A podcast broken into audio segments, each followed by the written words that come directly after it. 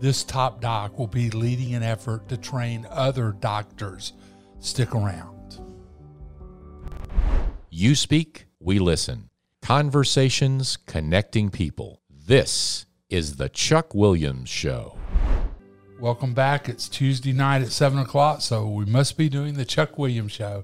We have a really special guest tonight. Um, a gentleman that I met uh, a couple months back uh, at a coffee shop uh, with uh, Reverend Jimmy Elder, and his name is Dr. Maurice Solis. He is new to Columbus, fairly, um, and he will be the dean of the new Columbus um, office, now the new Columbus campus. Campus, yeah. Camp, thanks. Need some help there, Doc. Uh, c- campus of the Mercer Medical School. Dr. Solis, welcome to the Chuck Williams Show. Thank you. Pleasure to be here. Um, you're new to Columbus. When did you get here? So uh, November was when I started as the uh, campus dean, and we moved. Just it happened rather suddenly. So we basically uh, moved in in October, and I started working a few weeks later. Wow. So you've been here almost a year now. Not, yeah, not quite. Maybe eight months. Okay. As as you've moved into Columbus, uh, what about our community has struck you as somebody who's an outsider who is going to be in a critical position in this town? You know, one of the most interesting parts about Columbus has been seeing what was done with the downtown area and how successful that was, and how it seems like the community, the, the, the leaders, the business leaders, and the community leaders are sort of so wrapped up in helping the town grow. It's really quite nice to see. That's not true everywhere. It really isn't. I mean, the, the public and private partnerships, of which Mercer is one. The Mercer Med School is certainly one of those, uh, are a trademark or a hallmark of this town. Uh, what do you like most about downtown? Which favorite restaurant? So, our favorite restaurant is actually 11th and Bay. Good choice. um, which Solid. is nice. And we're living at the Rapids Apartments, and so Trevioli's, which is downstairs, is that's hard to beat too. Whenever, my, whenever my wife doesn't want to cook, it's like, well, there's a restaurant downstairs. Do you ever order their pizza? I Oh, love, absolutely. Oh, Absolutely, That's one of my go-tos down. I live downtown too. Um, let's start. Tell me a little bit about yourself. I mean, obviously you're a doctor, you're a vascular surgeon, I believe, but just tell me a little bit about where you grew up and sort of how you ended up in the medical field. So I grew up mostly in Gainesville, Florida, and as you know, that's where the University of Florida is. And I grew up there because my father, who was a civil engineer, was a professor of engineering at the University of Florida. So I grew up sort of going to middle school and high school in Gainesville, and then I went to college there, and my dad was a professor there for many, many years. So, so you, so you were, you're a true gator then. Oh yeah, Okay. like I have bona fides. Don't know about telling you that. you know, you got Auburn over here, Yeah, Georgia up there, Tuscaloosa that way. But I mean, you know, Gainesville is Gainesville is a cool town. I imagine it'd be a is. neat place to grow up. It was, and you know, these days it's so much bigger than it was when I was, you know, in high school and college. It So, really what year did you graduate high school? Seventy-seven. Seventy-six. Yeah. Okay, so, so you're, so what was it like back then? I mean, it was a small little college town with very little traffic, and you know, we, uh, basically when we were in high school, in the in the summer, we'd go over to, to the campus, to the Florida campus, and play touch football on, on Florida Field. It wasn't called the Swamp back then, so it was that kind of that kind of place. Wow. I mean, you know, when you grow up in a college town like that, it kind of gives you a little different view of education, particularly with your dad on the faculty there. I mean, so education was clearly front center and important in your work. For both my parents, they really, really thought that education was the most important thing for their children, and they really pushed us to to do well in school. It was a it was very, very important in our family. Um, you are Cuban American. You were actually born in Havana. You were telling me. That's right. So- and, and one of the reasons that education was so important to them was because, as they always said, they can't take that from you. What did your dad? Your dad was an engineer in Havana. He was an engineer. My mother, uh, uh, unusual for the time, had actually gone to the University of Havana and was an architect. And they had a small, sort of growing construction company, had sort of built a couple of apartment, small apartment complexes when when the revolution came and Castro took over and nationalized all property and all the banks and everything, and basically they came to they came to the United States with essentially luggage and clothes, and that's all that they could bring. And you, right? You and, were you and were me an and my sister. That's right. How old was your sister? Uh, she was one and a half, and I was a half. Wow. So so your parents left were left. I, I guess fled's the right word then, right? I mean, Yeah, I mean, you could still leave, and so they actually came, you know, by airplane. but um, but the difficulty, of course, was getting a visa, and so my father, who had actually gone to University of Florida a few summers, actually did have some uh, Florida friends, and was able to sort of get a get a job that allowed him to get a visa and come and come to the United States. Did they ever go back? Did they? No, in are fact, they, are they uh, still alive? Are they- They're not. They're not. And uh, they never went back, and they sort of objected to people going back because they really thought that that was just propping up the communist regime and basically helping, you know, the the bad people that that uh, that took over the country by going there and spending tourist dollars and all that. So they were actually against tourism to Cuba. wow. So they were they were ardent anti anti Castro. Yes, like uh, they were they were sort of typical of that generation. They were they were hardline anti-communist, anti-Castro Cuban Americans. One of the things that I've heard is in a Cuban household or at some special occasions, one of the toasts is next year in Havana. Did you was that ever anything in your in your household? No, you actually actually they they basically thought, as I've heard them tell the story, they they thought that in a year or two, the United States would basically not allow a communist regime down there, um, and that they would sort of go take care of the Castros, and they would go back. But after a few years, that it became clear that that's not what was going to happen. After the the Russians sort of supported them, and the Bay of Pigs, and the missile crisis, and all that, they just went all in for the United States. They just they became Americans. They changed our names actually to to, to Americanize them. Oh wow. Um, and uh, and they were sort of extremely patriotic Americans and had no desire to ever go back. Wow, that I mean, and I guess being raised in that environment, you know, it impacts you. Oh, sure, yeah. Um, are you watching the unrest in Havana right now?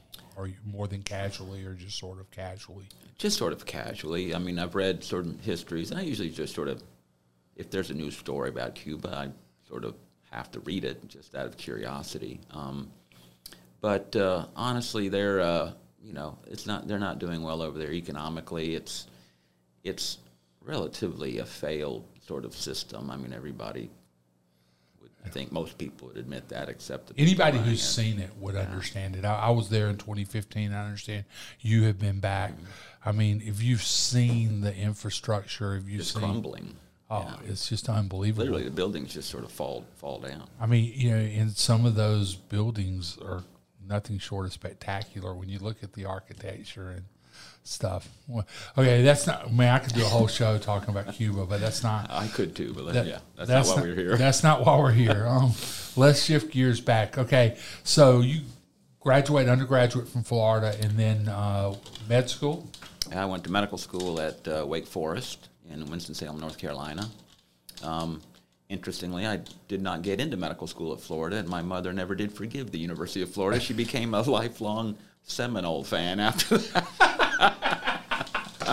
So you applied to Florida and ended up going to Wake and I Forest. ended up going to Wake Forest, which is, of course, a very, a very good medical school. Things work out well. though. I mean, that right. you, you were where you should have been, right? Right. Oh yeah, I, I would. I loved Wake Forest. I wouldn't have given that up. And Winston Salem's a beautiful town. It is, and it's a, and it's a very good school. So you come out of Wake Forest, and I guess when you when you get a medical degree, you have to sort of decide what you want to do because it becomes a menu after that. Uh, how did you decide kind of what direction to take your medical education? So the first day of the first surgical clerkship that I was on as a medical student, uh, they were fixing a facial fracture, and they had me hold the eyeball out of the way with their little retractor while they were like plating this cheekbone. That was it. I was like completely just sold. I was doing surgery from like th- that day. So, I mean, a lot of people would run from that. What about that was appealing to you? It's just the coolest thing in the world. I mean, doing surgery is one of the coolest things you can do. It's just, it's hard to explain if you haven't seen it and done it, but it's got to be up there with, I don't know, flying jets or just things that, that as you're doing it and you learn how to do it, it's, it's just amazing. You know, I want my surgeon to think what he does is the coolest thing in the world. That, that's a good start for healthcare. So, so you fell in love with the fact that you could heal and mend and fix the body by being invasive. I mean, that's that. I mean that that's you know. Does it take a certain psychological makeup to want to do that, or is it Sure, because it's a high stress, you know, situation. It's uh, things go wrong. You you can be the cause of complications and pain that are that, that is a sort that, that you caused in a personal way that non-surgical people sort of probably don't feel it as personally as we do. So My, yeah, not- my it's- it's not typo is not the same thing. Yeah, my typo is not the same thing as your is that. It's not for everybody. It's not for everybody. So, have you always been somebody who operated well under stress? Yeah, I've, I've been told that, that I never sweat. In fact, I've had like students and residents go, "Wow, you just never seem like you're tightened up." And I go, "Well, that's on the outside, buddy, because that's not always true on the inside." When you started the surgical, stuff, so how did you end up kind of gravitating to vascular surgery? And for people who might not know, explain vascular surgery. So, you know, the first part of surgical training is general surgery, which is a lot of abdominal surgical oncology, gallbladder hernia, that type of things. Um, and uh, as part of general surgery training, in Macon in particular, there was a very large cardiac and vascular surgery uh, practice there that we rotated on. And uh, the vascular surgery was just one of these sort of reconstructive type surgeries as opposed to taking things out. You sort of have to reconstruct things. You have to get the circulation unblocked. You have to figure out some way of getting the blood flow to whatever the the organ or the limb is that's not getting it. And so there's a sort of a a creative constructive part of it that's pretty interesting. Because you can if somebody's got a blockage to a leg artery say there's you can come up with different ways of how to fix that problem. Um, you can try to just get the blockage out. These days you can try to stent it open. You can do bypass surgeries around it. You can and you can how you do that you can sort of make up in different ways depending on what the anatomy is. So there's something sort of creative and reconstructive about it that appealed to me So you did that uh, that internship. Your first residency was in Macon. in Macon, right when the when, right when Ma- uh, Mercer Medical School was getting started. Actually, I, I had I was a second year resident when the first students from Mercer started ro- uh, rotating at the hospital. So I was actually like there at the ground floor of, of the School of Medicine.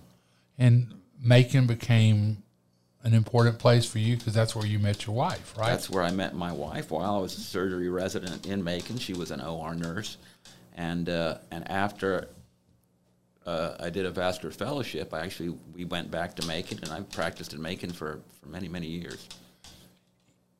and so you were in Macon practicing when you took this job, right?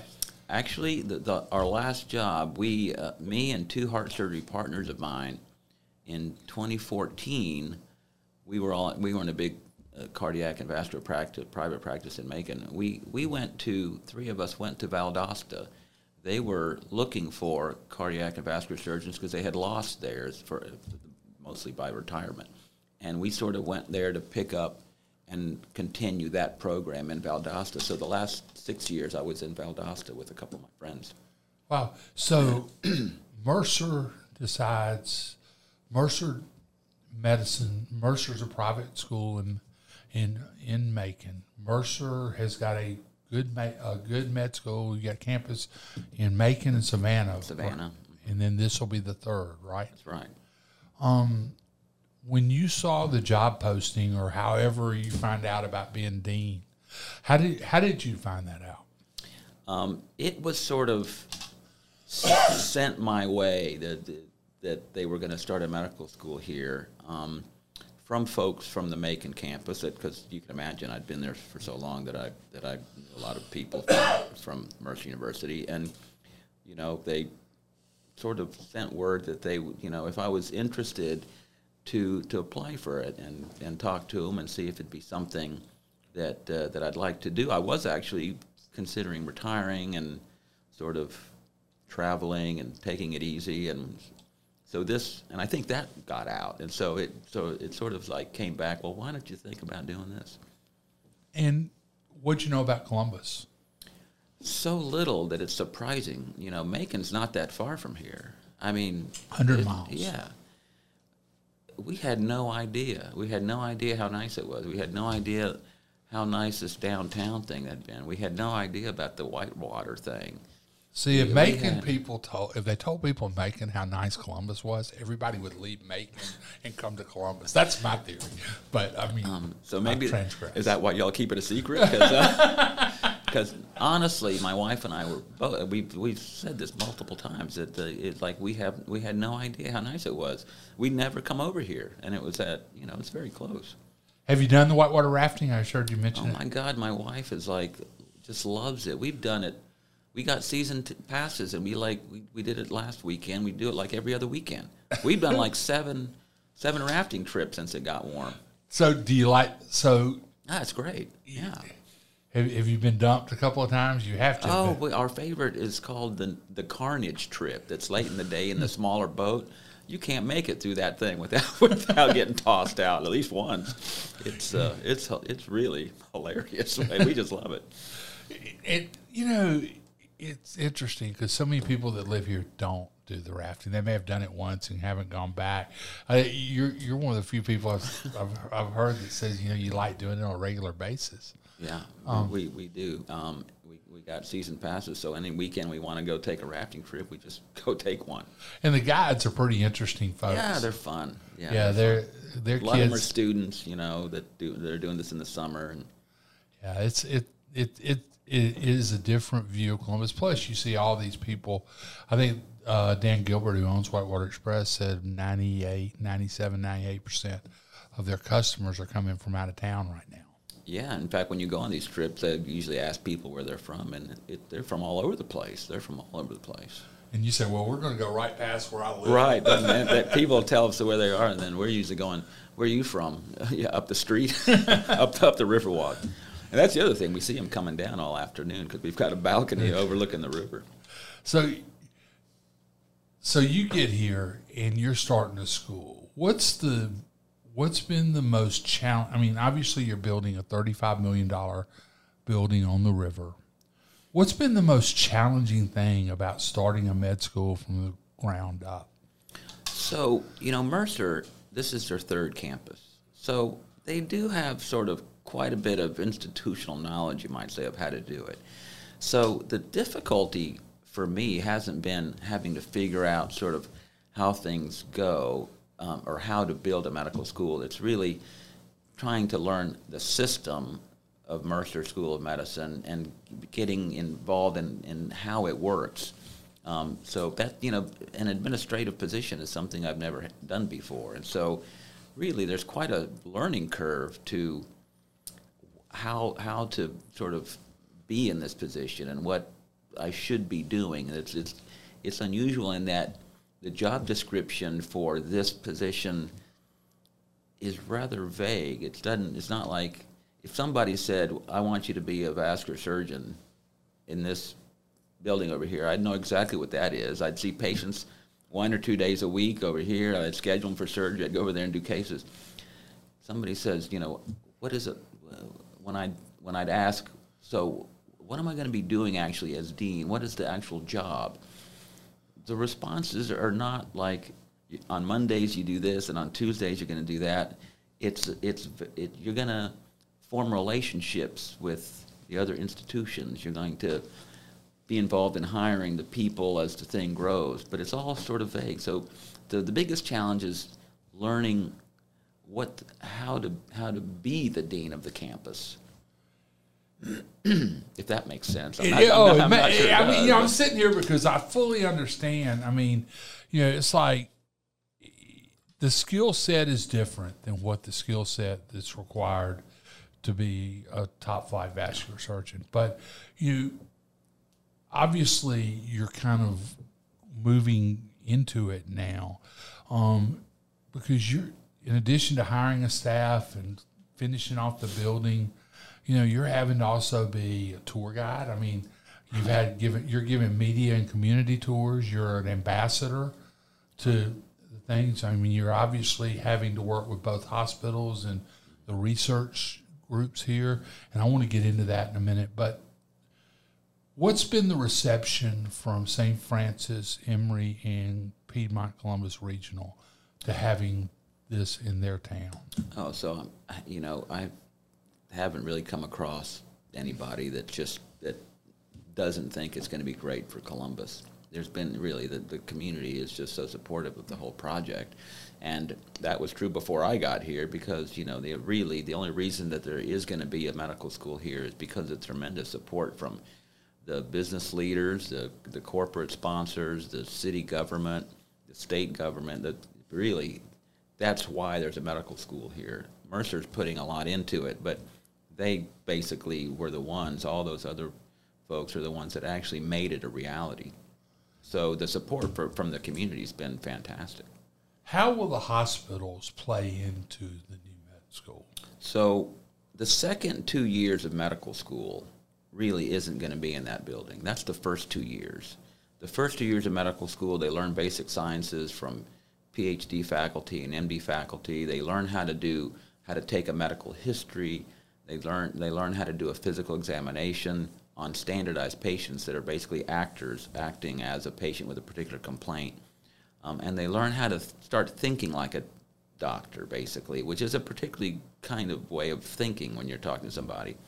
Um, and that's the first two years. That's really what's going to be done over there. That and gross anatomy dissections and that kind of thing. The second two years is mostly done at hospitals and clinics and offices in town. So the two hospitals and the doctors in town that have been seeing have been teaching our students already because we have students come from the other two campuses for the last oh, eight years or so. Um, they're critical to the whole to the whole project.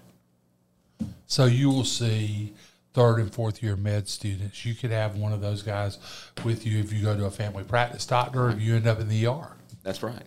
That's right. And that's where those that's where they're learning the the basics of their of their craft, right? That's right, and that's uh, and that's how medical school really has been taught for, for many many years. A couple of years of learning the basics, and then two years of learning how to how to be a doctor by hanging around doctors and residents and and helping them take care of patients. What type of person makes a good med student? Obviously, one with good grades, but I mean, what kind of person are you looking for? So we're looking for somebody that has a sort of an internal desire to help people, um, and to help people in a certain way that that makes them that makes the hard work worthwhile to them. I mean, being a physician's hard. I mean, that's just the truth of the matter. And and vascular surgery is quite a, quite hard. Um, and so you you have to find you, you want to find a student that is going to be loving what they do because they're going to be doing it for long hours in a high stress situation. Um, and so we look for students that just seem to have a passion for it. One of the things y'all are also looking for is you're looking for students that are willing to go back into underserved areas in the state, right? Well, that's our mission, basically. You know, we it's a the, the Mercer Medical School is a partnership with the state, and our mission is to educate physicians that'll go back and, and work in underserved and rural areas, and and that mission really is the driving force behind the medical school, and we take that very, very seriously, mostly with our admissions policy. I mean, you could easily look south of here and see a number of underserved areas, you know, going down, you know, Marion, Quitman, Stewart, Randolph, uh, Taylor, Talbot, all those counties. But there could be underserved areas in a community the size of Columbus, right? right? I mean, define underserved area, underserved areas. Well, you know, the state has certain criteria, and and we sort of modify those. So, it it doesn't have to be a rural area to be underserved, um, but there are more underserved areas in the rural parts of the state than than in others. So those two sort of things go together, but the definitions sort of fluctuate. Um, and in, in our particular case, I think, I think you know, we only accept Georgia residents. And we have an unusual and interesting admissions criteria where where they grew up, the zip code actually of where they grew up or lived, um, plays a role in where they're ranked. And, and, and kids that are actually from rural zip codes get preference, everything else being equal, to uh, kids from, say, metro Atlanta. And so we actually try to admit folks that we think are more likely to go back and, and work in an area like that because that's where they grew up and that's what they call home.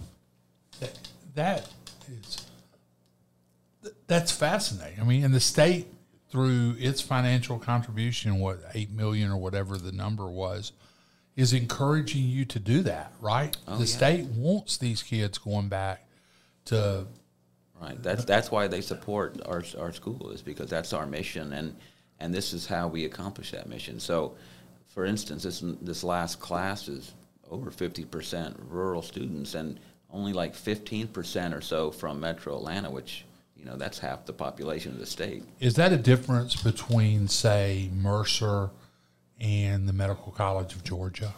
I th- I don't know of any other college that has that sort of an admission policy. If they if they do, I hadn't heard about. It. I'm I'm not. I don't think they just take Georgia students, do they? No, they don't. No. So, yeah, I think that's very. I think it's very unique. Like I think it's unique nationally, not just in the state. Have you been interviewing students? Do you do you interview students? I'm not on the admissions committee this year, particularly since I just started. I really, I probably shouldn't be because I really need to know how the, how the school starts working before being on that on that committee, which is very important. Choosing the students, actually, that's of one of the most important parts of the whole school. So um, I'll probably be on it one day, but I'm not on it this time. So the building, if you drive Second Avenue, you've seen the building, or if you are on the river, or you're looking across from Phenix City, you've seen it. Um, describe the building that's under construction and sort of give us a timetable for when when that construction is going to be complete because y'all are starting students in a temporary space. that's right. Uh, so the building is uh, 80 plus thousand square feet. Um, it's uh, really, I'd encourage anybody to walk up the Riverwalk and see it. The, the Riverwalk front of it actually is, uh, is the most beautiful part of it. It's going to be brick and stone on the outside. The, the architects have designed it to really fit in with the uh, sort of historic riverfront architecture that Columbus has. Um, some of the brick actually mirrors the, the City Mills building next door. So uh, it really is quite a beautiful building, literally on the Riverwalk. And uh, it's going to have a big research, animal research facilities on the second floor. The faculty offices are on the second floor with windows overlooking the river. It's really quite spectacular. Big auditoriums, sort of high, high tech, state of the art equipment for education and simulation training. Um, it's going to be a fantastic, fantastic facility. In there has to be a lot of thought in designing that type of building because of just, I mean, things that you don't need in another building. Like you need a cadaver room. I mean, right. there are things you need that. And because of formaldehyde and things like that in a cadaver lab, there's sort of a lot of infrastructure and, and safety equipment that is required for airflow and things like that. And then you think about doing biomedical research with biohazards and things like that that have to be dealt with, and the infrastructure of a building that, that is doing biomedical research is, you know, sort of very specific for that. That was one of the things that was lost in the Mercer announcement was the research piece of this. Talk a little bit about that, if you would, Dr. Solis. So it's a pretty exciting part of it to me, actually. We, the uh, about half of the second floor of the entire medical school building is going to be research labs.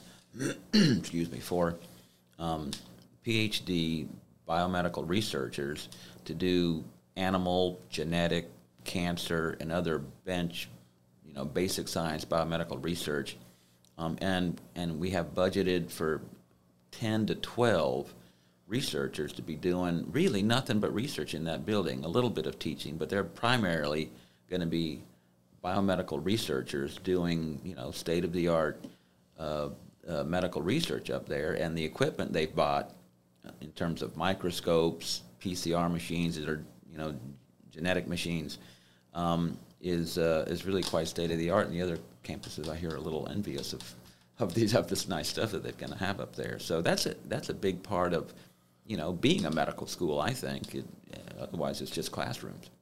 So, give me an example. You said cancer research. Give me an example of some of the research you hope to be doing in that building. Well, let me give you an example from the Savannah, from the Savannah campus that does that does research over there. Um, they have a, a researcher that figured out how to sort of construct genes um, in such a way that he can sort of almost like a 3D printer, print a particular gene. And I think the idea is to find out a particular genetic signal that a cancer cell has, make that into practically a vaccine that is a way of producing sort of an immunological response just against the cancer cells, but not against other cells. Um, and he's actually started a, he has a startup actually in, uh, in uh, Savannah. It's actually gotten some funding, some, some venture capital funding. So it, it's sort of things that can spin off into sort of biotech industries. Um, so an incubator in the r- truest sense of the right, word. Right. Another, I you know, another one is obviously is with coronavirus. We have a researcher there that's putting coronavirus mRNA in the chickenpox virus because the chickenpox vaccine is one of the most last long-lasting and effective vaccines. And he's thinking, well, you know, maybe this will be a way of one shot when you're young and you'll never get coronavirus. So things like that.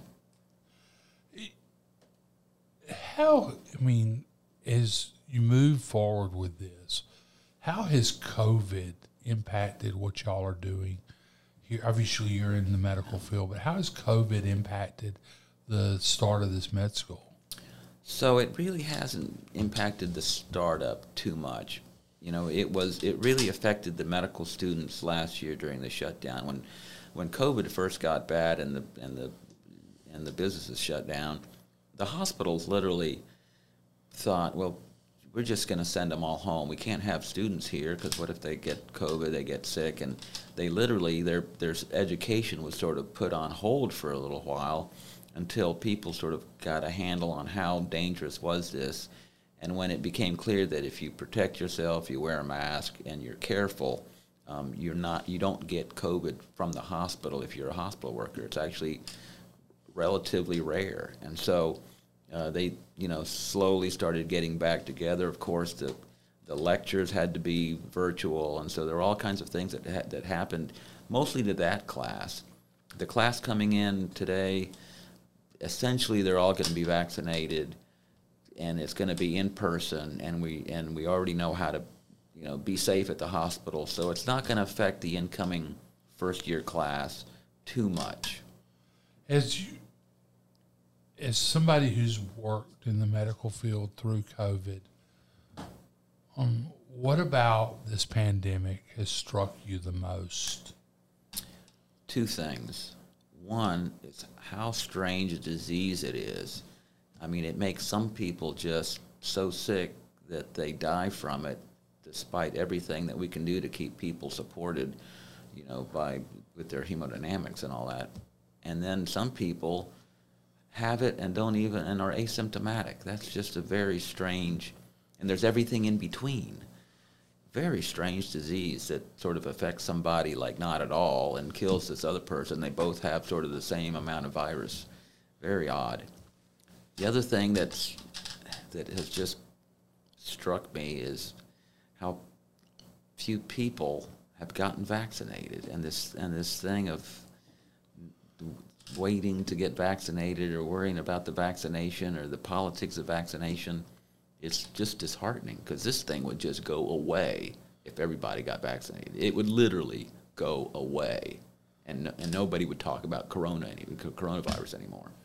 The last two nights, that's been my story. I talked to um, to uh, Scott Hill, who's the CEO of Piedmont Columbus Regional, and I interviewed Scott, and you know, and he was talking about May 6th, he had told me he, they they were preparing for a fourth wave, and he thinks we're in that wave now. Fears we're in that wave, and he was talking about the vaccine and how this was preventable. Yeah. And then today, I interviewed Mayor Skip Henderson with his frustrations. Thirty-one percent totally vaccinated in Muscogee County. Thirty-five percent have had at least one shot. I mean, to I mean, you just touched on it, but I'm gonna push a little deeper here if you're okay with that. Uh, what does it tell you that people, as a healthcare provider, that, I mean, you're the one, you're in the group that takes care of them when they get sick. What does it tell you that they're not taking this vaccination? I mean, it's just, I think it's a reflection of where the sort of culture has gone. And I don't know if it's just the social media aspects of how people get information these days. It's sort of a, a general lack of belief in institutions. Uh, you know, I don't know if you've read about calling, some people are calling it an epistemic sort of crisis where what people believe somehow we don't all share that like we used to. It just seemed like everybody knew what was true and what wasn't before, and it's gotten where everybody gets their information from different discrete sources to the point where they believe something is true that you know isn't, but you you literally can't convince each other either way. But I mean, it's a very strange time. It is. I mean, I mean, when you can take somebody who has spent his entire life fighting disease and Anthony Fauci and he all of a sudden gets vilified. I mean, I don't get that. Do you, I mean, that where he, I mean, strange. Of course, the politics of it is, is part of that, right? Because yeah. that somehow that's been politicized. But um, but people that are sort of hesitant and and waiting to see. I mean, how many millions of people need to get the vaccine? I mean, my question is always, well, how many more hundreds of millions of people need to get it before you've waited long enough. I mean, what are you waiting for? Like the number of people that have gotten it. Well, I've seen multiple sources. One was out of school stories. One was out of Jacksonville. I think another was out of Methodist or somewhere in Houston, uh, where doctors are, and one in Alabama, where doctors are reporting that people that are unvaccinated are essentially ve- begging for the vaccine at the end of life, and there's nothing they can do about it. That's got to be incredibly brutal on a yeah. healthcare professional, say, starting, you know, kind of looking at somebody and saying, "I'm sorry, you missed the boat." Right. Yeah. And I mean, it's terrible the people that are still dying from COVID when it's completely preventable. Yeah, it's horrible. Well, thanks for thanks for expanding that. That I, I appreciate that. Let's go, go back to kind of Mercer and Mercer Med. Uh, Mercer Med, and you touched on this a minute ago, is possible because of a partnership, university, the state, incredibly gen- generous philanthropic donation or, or philanthropic gifts here in Columbus. Is there a model here that we may see more of down the road when you're doing something like a med school startup here? Well, the way I've been thinking about it since learning about how much the community supported this project financially and otherwise. I mean, they took um, fifteen million dollars right off the bat. And then they, and then that was before they even the the, the TSYS gave us that property that we're building the uh, the, the building on. Um, I, you know, it makes me want to make sure that the, the school becomes such an important part of the community that all of that in retrospect is going to look so worth it to everybody. So we, I really am, you know, thinking, well, how can how can a medical school be a transformative force for a community like this because they deserve something like that. It's a good thing you work well under stress. right. but I mean, but you do have some pressure here. I mean, sure, you sure. I mean, I we mean, have a responsibility. I mean, they built a plane. You got to fly it and land it now, right? That's absolutely right. And we're going to make sure that the thing flies and the thing's going to land because because really, I mean, I, I feel it personally. I know that the president of the university and Dean Sumner in, in Macon, we all feel that, you know, we have a responsibility to make sure that this thing not just opens as a medical school, but as a good medical school and is a, and, as a force for, for positive change for the community. When you get that building open and stuff, I mean, you're going to have some amenities that maybe will attract certain kind of student or person because you know you'll be able to literally come out of you know if you're studying or you're in a cadaver lab or wherever you are and you've got an hour free you'll be able to go throw on some running shorts and go do a 45 minute run and come back and get back for your next class i mean there's not many right. places you're going to be able to do that right that's right it's it really is a great uh, great location it's going to be one of the nicest located medical schools anywhere i mean I, the, the view from there is tremendous. The downtown activities for students is, you know, really, really nice. The, well, there's a YMCA not couple blocks away. You're going to have a, a hotel literally on your campus on almost campus, yeah. that for visiting professors, right. visiting faculty or people that are coming in on research projects, right? Right. That's right. So it's it's really going to be a very very nice facility. When you spending a career doing what you do, being a vascular surgeon, and is this a gear change for you now, or is this kind of a way you kind of go into retirement? Is this how are you look? How are you looking at this chapter? Um, I'm looking at it as a new challenge that basically allows me to sort of move away from everyday clinical vascular surgery to to a position where I can still contribute. I can teach medical students. I can help administrate getting this school started, and still sort of make a difference and contri- and contribute without basically taking call every third night and, and being under the daily stress of doing vascular surgery procedures. So it's a way of sort of slowing down, but uh, I've been working more hours than I thought I would. to be honest, and you're still you're still practicing vascular surgeon as well, right? You, a little bit. Are you working out of one of the hospitals here? I've done uh, some cases. I basically am helping the vascular surgeons here um, with cases that they would want a hand in. So I'm, I'm, not. I don't really. I don't have time to actually have a practice and and see patients and take care of them. So I'm sort of. I've, I've sort of edged into the being the assistant mode and uh, and you know practicing vascular surgery for many years and teaching residents vascular surgery for many years, I'm, I'm, uh, I'm, I'm pretty good help. I bet, I bet you are. but you know, there are there are some vascular vascular surgeries that require two surgeons in the room, right? Uh, yeah, they should be anyway. I mean, yeah. it's just better that way. Particularly big high risk cases, it's just the stress level of of a big major vascular operation with two surgeons is literally cut in half. So it's it's just a more comfortable way of doing it because you know the other person in the room can can actually help. Sometimes it's even just a matter of sewing something from what this side of the table or that side of the table if you're right-handed.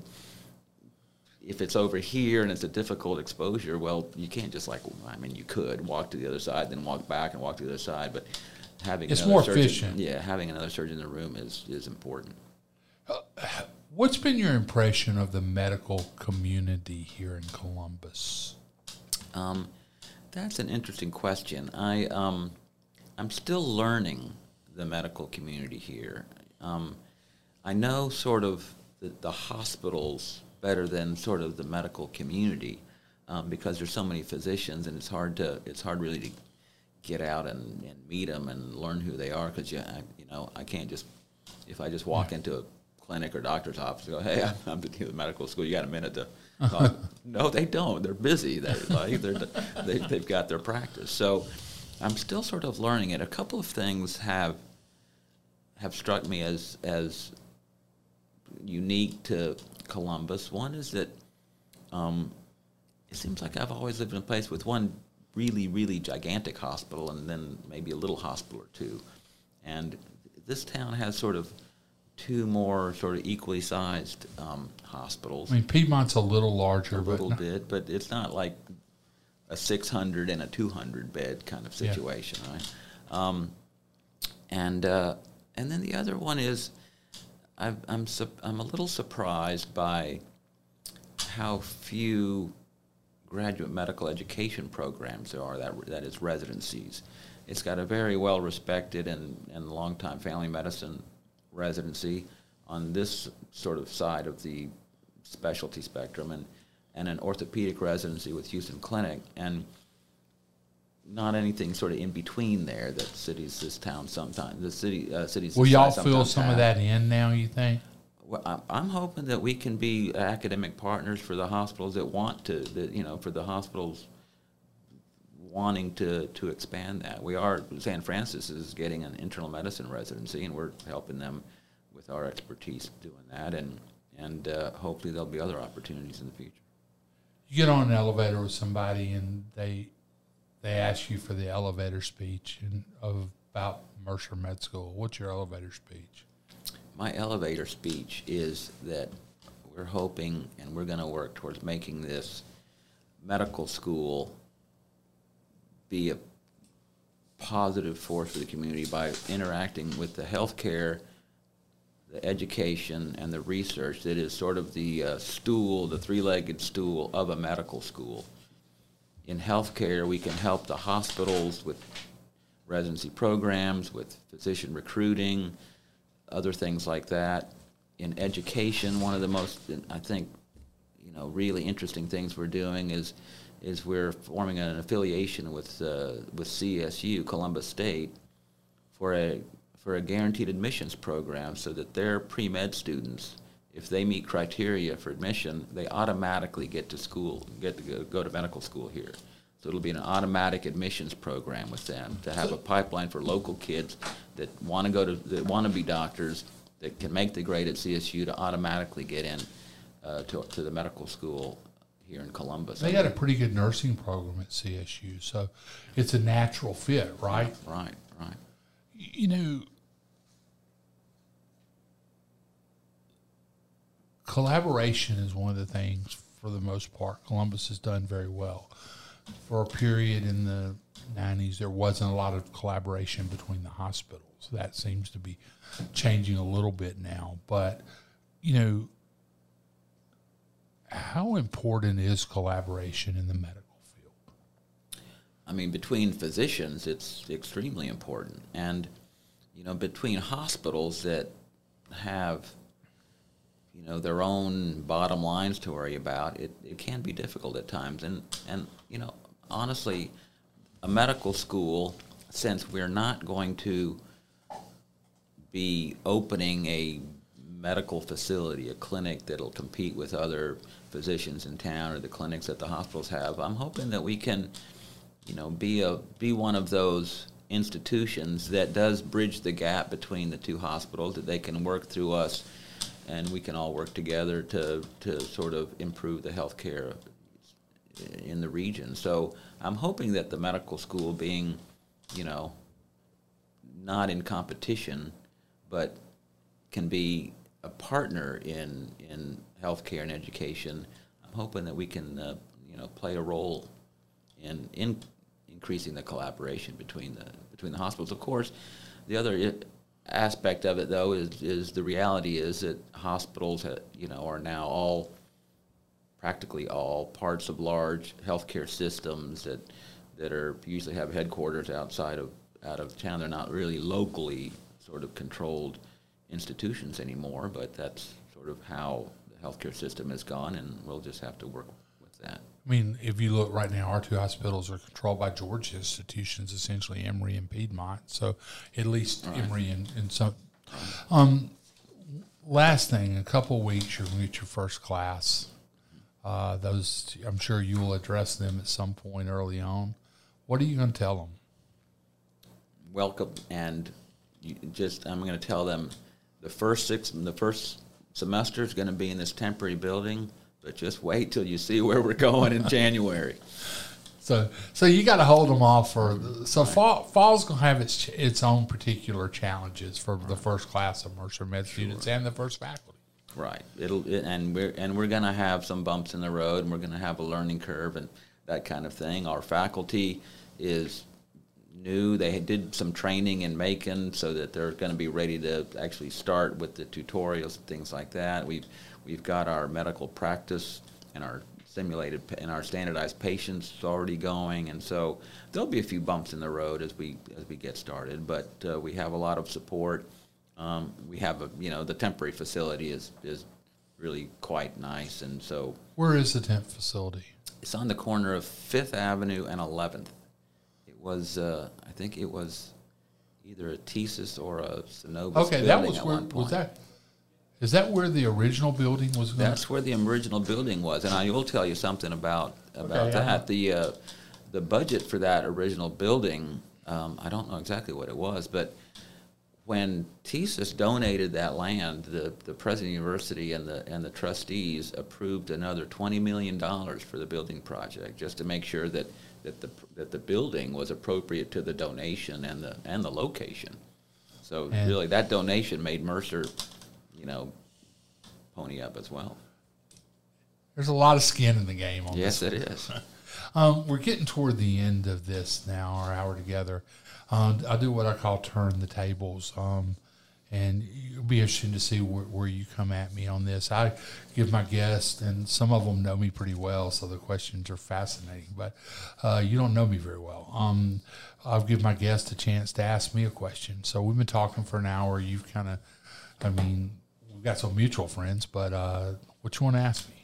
How do you end up doing what you do? Like, did you like grow up being TV podcaster? I mean, what? how, how did you? How, how- I am not a TV guy. If you can't tell, I am not. I mean, I guess I am a TV guy now. I got to quit saying that. I know it makes some of my bosses mad, but I'm a newspaper guy. I spent my I spent 35 years, 36 years, 37 years, however many years it was, in the newspaper industry. And then in November of 2018, I took this huge leap of faith and came over here. Um, I, you know, so you've seen the newspaper industry completely change. From, I have, I, I have, and you know, and I have seen it where I'm kind of glad I'm watching it from outside right now. Um, you know, and this is a WRBL is a great place. I say this probably probably answer most of the questions I get like that. This is a great place, great young people. I mean, we got Dylan Hanson here as our director, but we got a room full of Dylan Hansons. I mean, we got young reporters, young production people, and you know, and I think it's probably something you're going to find with your med school stuff. I mean, when you get around bright young people, and you and I are probably the same age. I'm 60. Sixty-one. Okay, so we're pretty close to the same age. When you get in an environment where you're surrounded by really bright, talented young people, it does make you younger. I mean, I'm, I'm I mean, you you you learn from them. They, you know, you know. Fortunately, with the gray hair, some of them look to us for experience and for you know for guidance and mentorship, and you know that's kind of the the cool part of being old in an environment because I mean these are the guys that are going to be running the world, not us, pretty soon. Right, right. I actually taught my first class today, and uh, that was quite fun being around young people talking about medicine, going through some cases, and giving you know a vignette here and there from my experience. So that it is it is really quite nice to to be surrounded by young people. It, it it it has a it just has a youthifying feel to it. For lack, I just invented a word, Dylan. Don't tell anybody. Uh, but uh, you know, it really it is, and you know, it's it's interesting because I mean I've enjoyed this hour. I really have because you're somebody I really wanted to get to know a little better, and this is a good way to do it. Because you, I mean, I don't think having covered the Mercer Med stuff and known about it. I mean, I I was a fairly close friend of Pete Robinson's, and I remember when Pete made the first speech to the to the young professionals in Columbus, challenging them that we needed a med school. It's probably ten years ago, and that and that was kind of part of the genesis of this. I remember the first time I heard, "Say, you crazy man! You'll never get a med school here." I mean, there are a lot of people that are depending on this to be done right and be done well, and you know, and I really envy the position you've walked into because you really they did sort of give you the keys to something that's going to be a lot of fun. Yeah, it's quite it's quite exciting. It's quite exciting, and and the commitment from the university to make sure that that does happen is is there. And I think that's one of the things that's really got people in Columbus excited because you are seeing Columbus and Macon probably work together in a way that's very rare. Columbus and Macon have always sort of had a natural rivalry that has gone back over the years, and you know Columbus has had the Fortune 500, the Fortune 500 company country our companies. Macon has had the interstate and and the economic development opportunities that brings, but there's always been a little bit of May making Columbus pushback, at least in the 30 years I've been watching it. So it's going to be, it's been really interesting to watch Macon and Columbus work hand in glove with Macon kind of playing a huge role in the development in Columbus. Well, our guest has been Dr. Maurice Solis. Dr. Solis is the new dean of the Mercer Medical School Columbus campus. It is about to start. Have, you, have y'all started classes yet? Nope, two weeks. So, two weeks, you will have 60? 30. 30, okay. First 30 first year med students. And by the time everything sort of rolls out, what will it be at the fourth year? Uh, basically we're going to go up 10 every year until the until the class size is 60. So, changing Columbus one doctor at a time. Dr. Solis, thank you so much for joining us. If you give us a second, we're going to wrap up and get out of here. The Chuck Williams Show can be heard on WRBL.com and seen uh, at Tuesdays at 7 o'clock. Uh, you also can get it, you also will be able to get it, Dylan, Tell me how to say it. I'm just gonna let you say it. All right. So we can't say like which one it is, but so like there's this like fruit company. I'll say um, that's like taking a little bit of time uh, for us to get our podcast processed on their website. Um, but we'll be on. We'll, we'll make an announcement. We'll say this. We'll make an announcement hopefully next week. Um, maybe two weeks. I'm hoping it's honestly going to be end of this week, early next week, but we'll have to see. Um, but stay tuned for that. We'll make an announcement on the um, on the newscast, and then probably also on social media, all that kind of stuff. So just stay tuned. And that's Dylan Hanson. Dylan's our director and has always done a great job. But the cool part about when these podcasts, and it's our, mine, Phil's, Bob's, and the sports guys, when these podcasts do hit these podcast platforms, we're going to be dumping, you know, nearly 20 episode libraries into it. So if you want to listen to me or listen to Phil's Faces of Faith, you'll have multiple options and – I'm really excited about that piece of it. Also, let's go to social media. We all love social media, don't we, folks? I am. You can get me on Twitter at Chuck Williams. You can get me on Facebook at Chuck Williams WRBL or on Instagram at Chuck Williams 0999. One of these days, I'm going to explain what 0999 is. Yeah, I, I don't even know actually. last four digits of a phone number we used to have. Okay. Oh. So pretty simple, huh? Uh, okay, well, you've been listening to the Chuck Williams Show. Our guest today has been Dr. Maurice Solis. He's been fascinating to talk to about the new Mercer Med School here in town. As we walk through the next week, do me a favor. Be kind to everybody you're dealing with because you don't have any idea what baggage other people are carrying right now. We're coming out of a pandemic there's stresses everywhere you look. So just be kind. Doesn't take a lot to be kind. Thank you for listening to the Chuck Williams Show. We'll be back next week.